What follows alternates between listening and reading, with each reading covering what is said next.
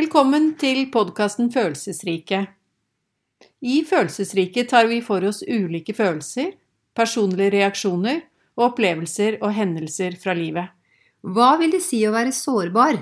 Hva gjør følelser med oss? Det å tørre å bli kjent med dine følelser? Dette og mer får du vite i samtalene mellom Lene Gro og Anne Maria, og noen ganger inviterte gjester.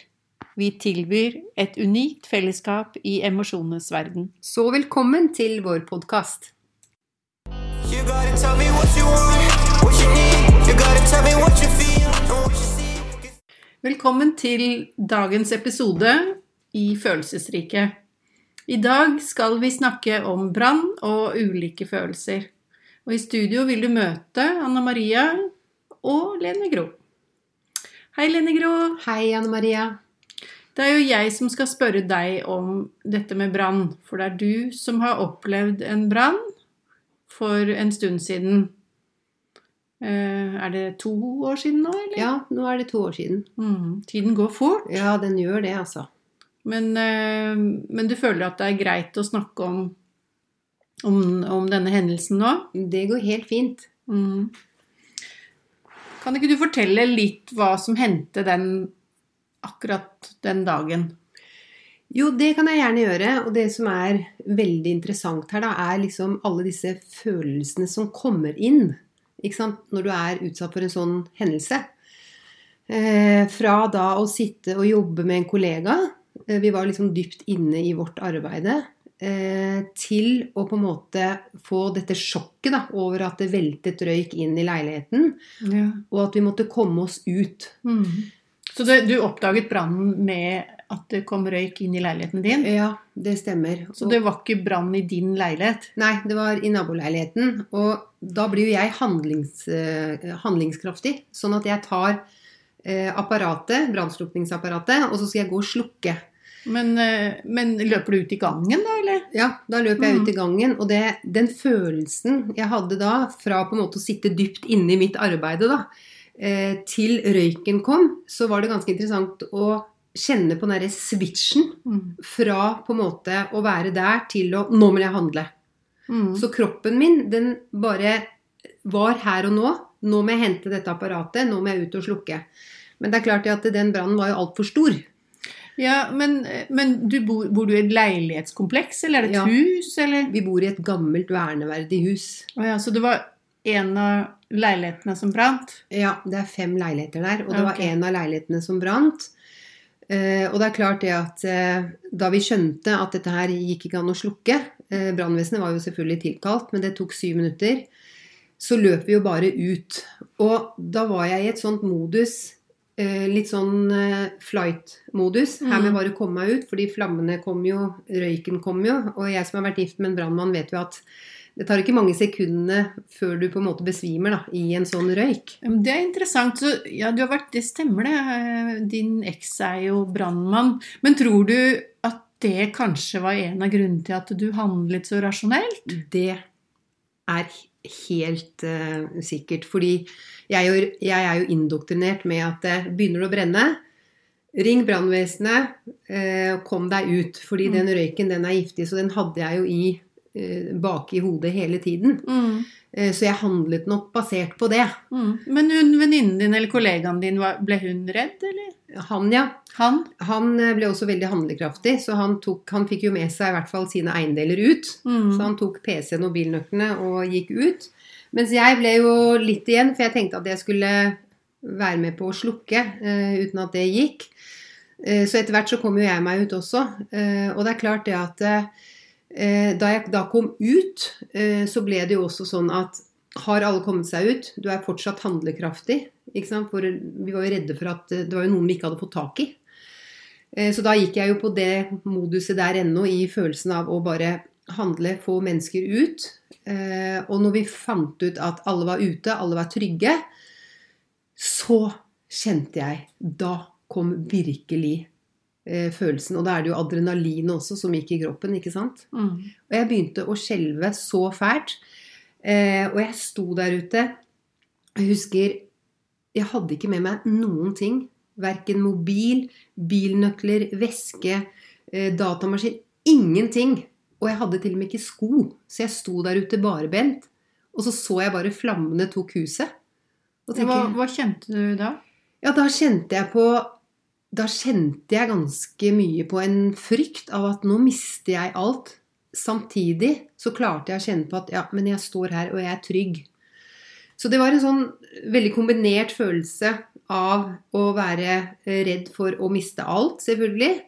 For da begynte jo tankene mine at ok, nå har jeg ikke noe hjem, nå har jeg ikke noen ting. Hva gjør jeg, hvor skal jeg? Så jeg kom fort inn i den følelsen av å tenke fremover istedenfor å være her og nå. Men er det, er det litt sånn som man kanskje man opplever i en ulykke, eller folk som forteller når de nesten dør, så blir liksom alt som en film, at det ruller liksom ting, hendelsene ruller gjennom hodet på deg. Hadde du noe sånn opplevelse? Ja, jeg ble litt sånn rasjonell òg, da. Mm. sånn, jeg ble, sånn må jeg handle, sånn må jeg handle, sånn må jeg handle. Og det er klart det at eh, jeg begynte jo å organisere. Du går dit, du går dit. eh, Og så kom jo politiet etter hvert, og så kom jo sykebiler etter hvert, og brannvesenet.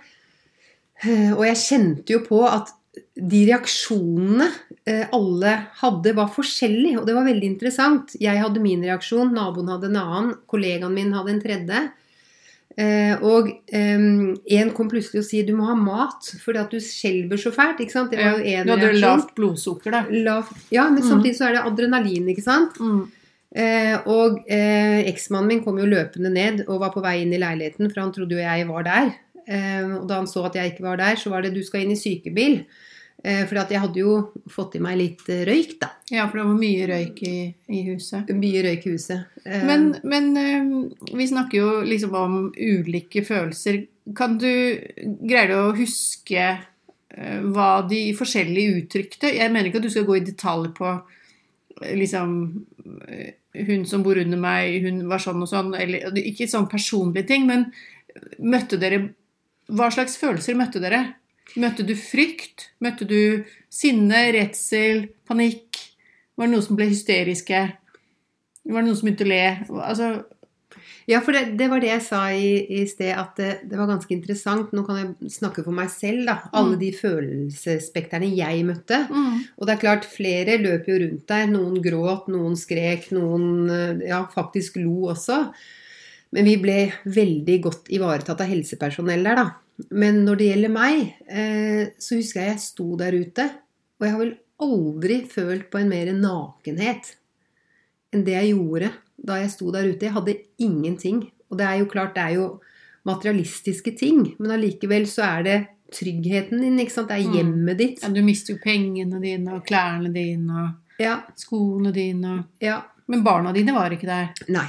Nei, var ikke heldigvis. Ja. Så de opplevde ikke det. Nei, så det Mm. var, eh, det var heldigvis bare, bare meg, da, og noen var jo ikke hjemme heller. Men eh, disse Det var så blandede følelser, fordi Mm. at Og jeg husker jeg klarte kan jeg ikke helt tenke meg at det er blandede følelser. At man ikke helt Altså blir, blir veldig sånn kaotisk. At du kjenner Kanskje i øyeblikket så kjenner man litt på det ene, og så eh, litt til andre, og så kommer det en du kjenner, og så blir du litt glad, og så gråter du litt på skulderen til en, og så Ikke sant? Det blir vel det. ja, At man, det, det roter seg litt til, da. ja. Og det er liksom det, det havet, da, av alle disse følelsene. Å takle det. Mm. Ikke sant? Du kan jo velge eller automatisk så vil kanskje noen få panikk og løpe rundt i det. Noen vil begynne å gråte, noen vil begynne å le. Eh, mens jeg følte bare på en sånn eh, blanding av en nummenhet. At jeg bare Nå er jeg bare her. Eh, og til en frykt. Hvor skal jeg gjøre av meg nå? Mm. Eh, har jeg fått i meg for mye røyk? Eh, må jeg inn i sykebilen? Eh, så det var veldig godt å ha mennesker rundt deg til å fortelle deg hva du skulle gjøre, Ja. på et eller annet vis. Så på ett et plan så blir du handlingssterk eh, fordi du prøver å redde, ikke sant? men på et annet vis så, så blir man avkledd og naken, og så får man hjelp på hvor, hva gjør vi nå, hva er lurt å gjøre, skal dere sjekkes? Ikke sant? Så alle dere ble sjekket, eh, og, så ble det tatt hånd om. Ja, så, Ja. så all honnør til, til eh, helsepersonellet. Og selvfølgelig, eh, brannvesenet kom jo raskt, eh, men huset det var ikke til å redde. Og det er klart det at én ting er når du står i situasjonen, hvordan man reagerer da. For det blir, det blir ganske voldsomt der og da. Samtidig så må du bare handle. Og så eh, legger alt seg. Alle er ute, alle har overlevd. Eh, og så er det bare det materialistiske som står igjen. Eh, så etter det så er det klart det at eh, nå har jeg vært to år uten et hjem. Ja, og det, det er jo det jeg tenkte jeg skulle spørre deg litt om nå. Men, men eh, bare spole litt tilbake, for at jeg husker eh, Jeg var jo hos en venn eh, dette oppe på Grefsen, eh, og så viste han i avisen, og var det bilde. Da husker jeg at jeg så et bilde med deg bakfra, hvor du står i en eller annen morgenkåpe eller noe sånt, og se på ditt eget hus brenne. Det var jo i avisen. Det var et ganske spesielt bilde. Og jeg bare så Herregud, det er jo min venninne. Eller min kollega. Ikke sant? Jeg visste jo om den brannen, men det var, rart, det var så rart å se det på den måten. Da, da skjønte jeg liksom Dette er jo sant. Fordi at eh, Jeg husker jeg ringte deg den dagen eh, i firetiden på ettermiddagen. Og så tok du ikke telefonen, svarte aldri. Du pleier jo alltid å sende et hjerte eller en tommel opp eller ringer deg snart, eller, eller så svarer du. Men det kom liksom aldri noe svar, så jeg kjente jo litt på at jeg var litt sånn Hva er det som skjer nå? Ikke sant? Er det noe Ja, intuitivt så, så kjente jeg vel at det var noe gærent. Og så ringte det plutselig Var det klokka åtte om kvelden eller noe sånt da? Hvor det, det ringte opp et annet nummer, et ukjent nummer. Hvor du hadde lånt en telefon og sagt at Anne Maria, jeg har eh», Og det du tenkte på da, som jeg syntes var ganske utrolig, sier jeg har ikke glemt deg, men du skjønner at jeg har opplevd en brann. Og jeg bare Har du opplevd en brann? Og da, da merka jeg at du var litt på siden av deg selv. For at det da, da Ja, huset mitt er brent, skjønner du. Og så har jeg ikke telefon. Og så, ikke sant, så kom og Da var du vel i et stressfenomen, Ja. var min opplevelse. Ja, på Og siden ikke av meg selv. Ja, du toucha ikke helt virkeligheten på hva som egentlig hadde skjedd. Det er vel kan, kanskje ganske vanlig. Det tror jeg er ganske vanlig, i hvert fall i min situasjon, det jeg opplevde. Eh, Det var at det var jo så traumatisk at jeg satt på en måte alle følelser på vent. Jeg bare, Ja, jeg bare Du handlet. handlet, ja, For Ja. man må det i en sånn situasjon, i en ulykkessituasjon. Ja, Men det er jo ikke alle som klarer det, for noen blir helt hysteriske og bare gråter og hyler og sånn. ja, Så det er jo litt interessant, da, for da kan du på en måte se hvordan reagerer jeg i en krisesituasjon. Og der er vi også veldig ulike som mennesker. Mm. Og i forhold til hva du har opplevd tidligere, kanskje hvor mye du har jobba med deg selv, om du har noen store traumer, da. Eller at du har vært faktisk gift med en brannmann. Mm. Som jeg tenker det har vel en, en god grunn for at du også handlet så bra som du gjorde da. Mm. Men så er det tiden etterpå, da, Lene Grå. ja, det er tiden etterpå. Det er klart, jeg også er jo Altså, jeg er ganske drilla på den. Eh, har lært meg til å være veldig her og nå, men det er klart, den ble satt veldig på prøve akkurat under den situasjonen der. Fordi, som jeg sier, jeg sto på siden av meg selv, jeg bare handlet. Men så vet jo jeg også at dette her må jeg gjennom. Eh, Så jeg har vært veldig heldig med å få debrifing etterpå i detalj. Hva som på en måte skjedde, hvordan jeg opplevde det. eh, Følelsesmessig. Og det er klart, følelsen har jo kommet eh, etter hvert. Ja, for du har snakket mye om det. Vi Ja. har snakket mye om det Ja. sammen. Eh, Ja. Mhm. Og så er det klart det at det, det verste, eller den mest utfordrende følelsen, er vel den å ikke ha et eget sted å bo. Mm. Du, for du har bodd i koffert, som du nevnte i episoden med glede. I Ja. en periode, og du bor fortsatt delvis i koffert. Jeg har bodd i koffert i to år, ja, og det blir ti måneder til. Og det er jo fordi eh, at leiligheten din bygges opp, og også fordi du på en måte har vært, hvis jeg får lov å si det, i et eh, samlivsbrudd. Altså du har jo skilt deg fra din eks. Ja, og det som er, er jo at Så det er ikke bare å flytte inn til han igjen, og, eller altså ting Du er jo Du står midt imellom. Ja, jeg står, står midt imellom. Så, så jeg må, disse to årene her, så må jeg ha, måtte jeg ha eh, bodd forskjellige steder. Og det er klart, forsikringen dekker jo huset. Ja. Eh, heldigvis. Mm. Men det er klart, eh, sånn som du sa, du så oss i avisen, eh, og det er jo fordi at eh, forsikringen ønsket jo ikke å dekke eh, hele summen basert på at det er på en gul liste. Ja, og vi- det er et verneverdig hus. Det er et verneverdig Ja. hus, ja. Så vi har gått en lang reise, og den usikkerhetsfølelsen Mm. det har vært med å ikke vite om vi får tilbake huset eller ikke. Eller vi hadde jo fått tilbake huset, men det var spørsmål om at vi måtte betale flere millioner. Og Så ikke her- forsikringsselskapet. Ja? Så her kjenner du Først så opplever du Nå skal jeg ta en liten oppsummering. Først så opplever du en voldsom tragedie i livet, som er brann. Det er jo en hendelse som jeg vil kalle svært traumatisk for de fleste som opplever det. Så i etterkant så mister du alt, og da er det det å, å som kommer inn og miste kontroll. Så da kjenner du på kontroll. Følelsen av å ha kontroll eller ikke ha kontroll, for det har du jo i hvert fall ikke når det er en brann. Så kjenner du på om du er urasjonell eller rasjonell i en hendelse. Hvordan reagerer du i en, en så traumatisk opplevelse? Så kjenner du på frykten for at kanskje de andre eh, blir skadet, eller at du skal miste alt du har. Og nå i ettertid så kjenner du på en økonomisk utrygghet og en frustrasjon, kanskje? Mye frustrasjon nå, ja. kan man si. på hvordan vil veien videre bli for deg eh, og for de andre, ikke sant? Eh, For frustrasjonen i å kan jeg klare dette økonomisk, hvordan vil dette bli, osv. Den er jo stor, har jeg skjønt. Det har vi jo vært igjennom en Mm. del. Mm. Så ja. Og det er klart det at eh, da vi fikk vite at huset blir bygget opp, og at eh, forsikringen tar alt, det var jo en stor lettelse. Da har vi den følelsen også.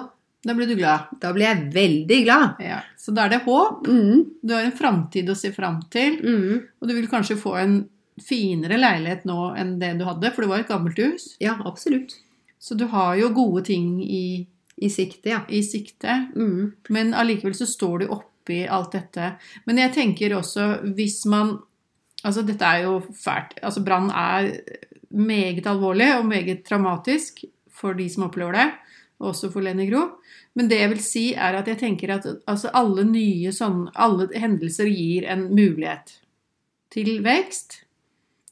Og jeg vet jo at du har jobba helt fantastisk med å liksom Hver gang det kommer opp ting, så har vi jobba oss igjennom det. Du jobber kjempebra, ikke sant? Og skriver det ned og går til Du har jo også fått litt hjelp til terapi, og vi snakker mye sammen. Altså, vi legger ikke skjul på at vi går og får hjelp når vi trenger det. Vi absolutt. følelsesmennesker trenger det. Ja, vi, vi gjør det. Får litt veiledning. Ja, vi går til gode veiledere eller samarbeidspartnere og kollegaer som vi også kan snakke sammen. Så jeg vil jo si at du, du er jo sterk, Lene Grå, og har kommet deg veldig godt igjennom dette her. Selv om du ikke er helt igjennom ennå. Mm. Ja, og det er klart det at eh, det har vært litt godt for meg òg, da. Å se min egen styrke oppi det her. Fordi som sagt, å bo i koffert og bo litt her og litt der og litt overalt over så lang tid, Det sliter. det sliter. Du Mm. har følelsen av å ikke ha noe tilhørighet, eh, ikke noe trygghet. Selv om man på en måte kanskje ikke skal legge det på det materialistiske, så er det å ha en seng, da. Å ha dine ting. Mm. Ikke sant? Å ha liksom Hvor er tingene dine? Jeg har Ja, de er borte, du. De er borte. Nei, det er så dumt. Ja. Spør om det. Ja, men du Ja, har men- en seng. Jeg har en seng, Ja. eh, men poenget er at ja, tingene mine er borte. Men jeg har jo noen ting igjen som eh, vi klarte å redde, som var i kjelleren. Og det er klart det at de, de er hos eh, fem forskjellige personer. Sånn at eh, jeg er heldig som har venner som kan ha tatt vare på tingene mine, da. Ja, det er bra. Og så er jo ting ting. Det er mulig å skaffe seg det Ja. igjen. ikke sant? Du har jo vært heldig oppi det hele. Du har overlevd. Det var noen som fikk noe skader, men de har vel blitt bra.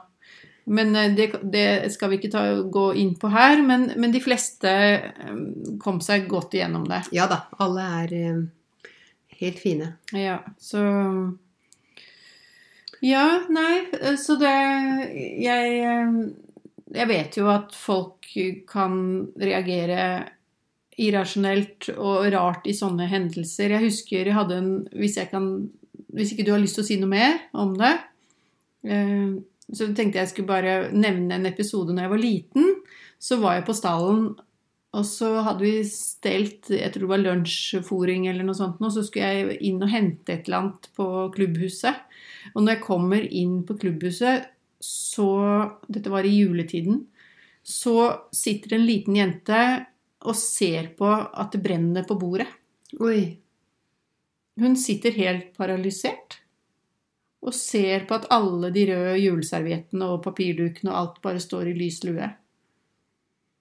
Og det var jeg og en til som kom til og fikk klappet. Da. Det var jo ikke store brannen, men det kunne jo blitt noe hvis ikke noen hadde kommet inn. Da. Så fikk vi klappet det og liksom slokket og sånn. Og hun, hun, var, helt, hun var helt paralysert. Mm. Så sa hun det brenner jo.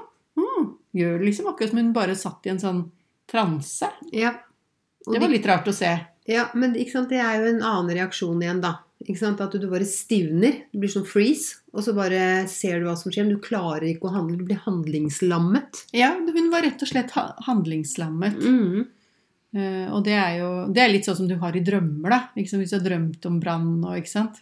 Mm. Og så kommer du deg liksom ikke ut av huset, eller du, Når du åpner neste dør, så brenner det i det rommet, og så står du liksom midt oppi det. Mm. Har du hatt noe sånt? Ja, det, ja, jeg har jo hatt det. Og det er klart det at når man har vært igjennom en sånn traumatisk hendelse, så har jeg tatt for meg selv i flere ganger at hvis jeg har vært på et hotell, eller hvis det har vært eh, et annet sted, så ser jeg nå etter hvor er eh, brannvarslerne. ja, hvor er nødutgangen? Ja, hvor er nødutgangen? Det har jeg ikke gjort før. Nei. Eh, Så det er klart, jeg har jo tatt med meg litt, og jeg må si til meg selv at ok, Det var kaffemaskinen som bare jobber litt i bakgrunnen her, hvis dere hører denne lyden. Og det får vi dessverre ikke gjort noe med. Liten digresjon. ja, så det er klart at da må jeg gå inn og så Ok, dette her handler om det som har skjedd. Ja, for det, det Mm. husker jeg når vi var på besøk hos en venninne ute på Snarøya. Husker Mhm. du det? I det moderne, fine huset. Det første du gjorde når du kom inn Jeg gikk rundt og bare Å, fy fader, så fint det er her. Å, herregud, se på havet og de, den flotte leiligheten eller huset som lå ute ved sjøen. Og du var bare sånn Ja, hvordan funker denne duppeditten her til å åpne dørene? Er det sånn at vi kommer ut hvis det i tilfelle skulle brenne? Det var jo ikke lenge etter de hadde brent. Da. Nei, det husker jeg godt. Ja, du husker det? Ja, for det var en dør som bare låste seg, og den er Ja. litt vanskelig å få opp. Så, og så husker jeg jeg sa ja, men det går ikke. Nei. Hvis det begynner å brenne her nå, så må vi ut. Ja, og vi bare Lenngro, du, nå er du kanskje Du har litt traume, da. Det var jo da vi begynte å se litt på traumer, var det ikke det? Jo, det stemmer det. Vi skal ha en egen episode om traumer også senere i vår podkast. Så det Så du må følge med på den. Men det, det, tilbake til det Jeg husker også når vi var på et seminar sammen. Eh, og så skulle vi til heisen. Og da var det også Nei, jeg har ikke lyst til å ta heis. Ja, det stemmer det. Da Ja. gikk jeg trappen. Ja. Ja, og Så det det tok har jo satt seg litt, da. Det satt seg litt, og det tok litt tid, for jeg kjente at nei, det, det, det var ikke greit. For jeg tenkte hvis det begynner å brenne her sånn, sitte fast i en heis, det, det var en vond følelse. Men så begynte jeg Hvilken følelse hva er, det, hva er det du er redd for? Er det, redd, er det redsel? Det er en redsel, ja. Fordi da brannen skjedde, Mm. så fikk jo jeg merke egentlig For jeg fikk jo i meg en del røyk da jeg sto på verandaen der. Og jeg kom ikke unna den røyken. Og den har jeg tatt med meg f.eks. til den heisen. Hvis det skulle begynne å brenne her Jeg er i utgangspunktet ikke redd for å kjøre heis. Men hvis det skulle begynne å brenne her, så vet jeg at eh, den røyken, Den er den som vil ta deg. den tar det. Og det tar bare noen sekunder. Mm. Men den har jeg jobbet meg gjennom, da. Men den hang lenge i, altså. Mm. Mm.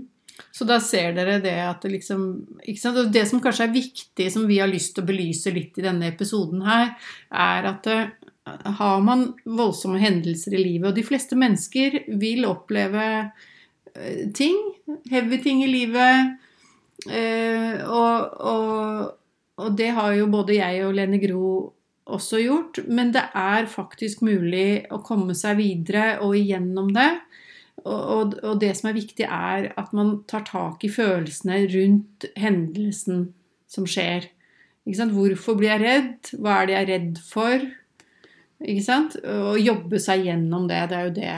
Også, som du har da gjort via en brann. Og, og en brann har jo vist masse følelser som kommer opp. Du er nesten borti hele skalaen, vil jeg si.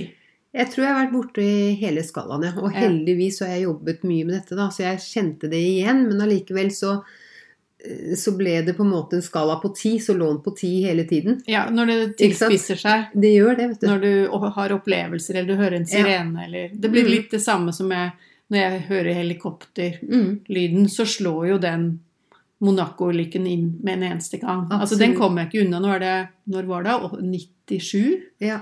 Ja. Så den, det vil sitte med, men jeg vet hva det er, og da kan man da kan man liksom legge det vekk eller legge det til side. Og det er jo det som er så fint Mm. med det arbeidet. At man så tør å gå inn i emosjonene og kjenne på det. Så har man en mulighet til å bearbeide også vonde ting i livet. Mm.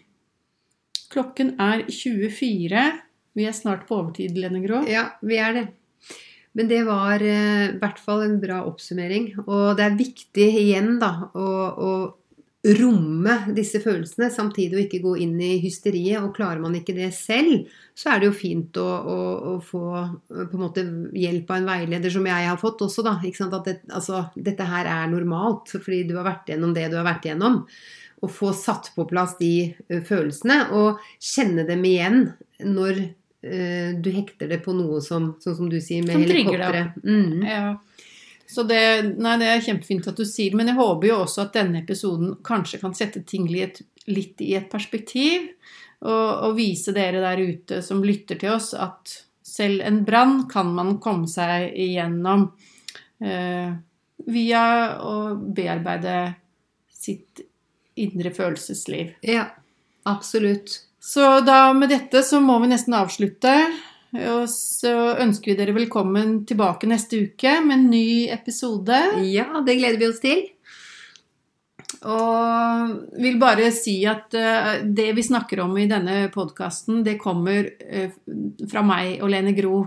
Det er hendelser og våre følelser og opplevelser.